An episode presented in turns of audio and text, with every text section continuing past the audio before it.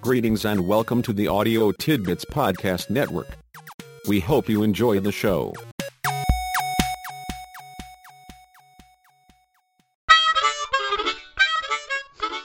Welcome to the Leadership Shop Podcast. I'm James, your guide and the keeper of leadership tidbits selected just for you. Give this one a try. When a leader isn't needed, a leader takes people where they want to go. A great leader takes people where they don't necessarily want to go, but ought to be. Rosalynn Carter. There are dozens of perspectives on leadership, but all of those perspectives have at least one idea in common.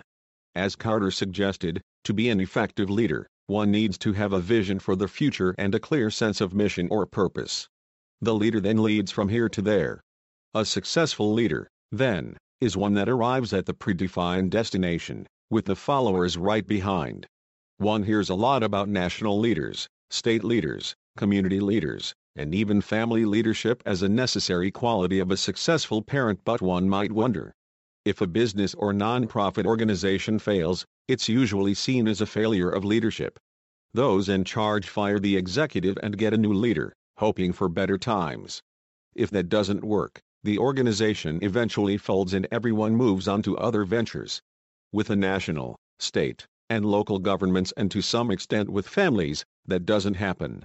Rather, things get worse and may get better and then they get worse again but not much changes. Government and families are not much different than they were 10 years ago or 20 years ago or 50 years ago.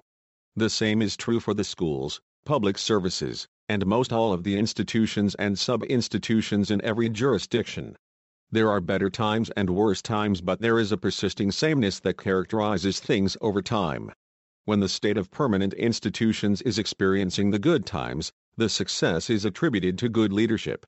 During the worst times, the explanation is in terms of economic conditions, social turmoil, international conflict, or other factors that normal people can barely understand and can't affect in any significant way.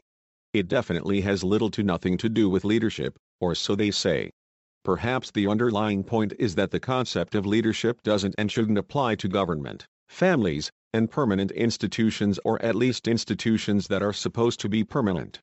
The political folks, institutional employees, parents, and others taking care of business in those environments are supposed to do little more or less than what they can to prevent the worst times and to do whatever they can to maximize the good times.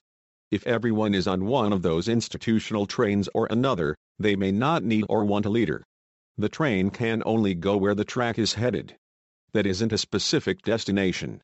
Instead, it is more like an adventure into unknown territory.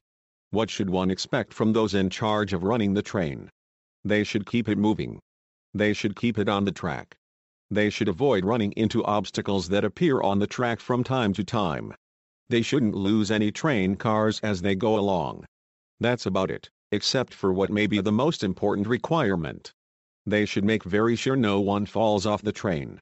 Maybe the real need is for fewer leaders and more conductors who take responsibility for the passengers, who make sure everyone stays on the train and who assures that everyone has a quality ride.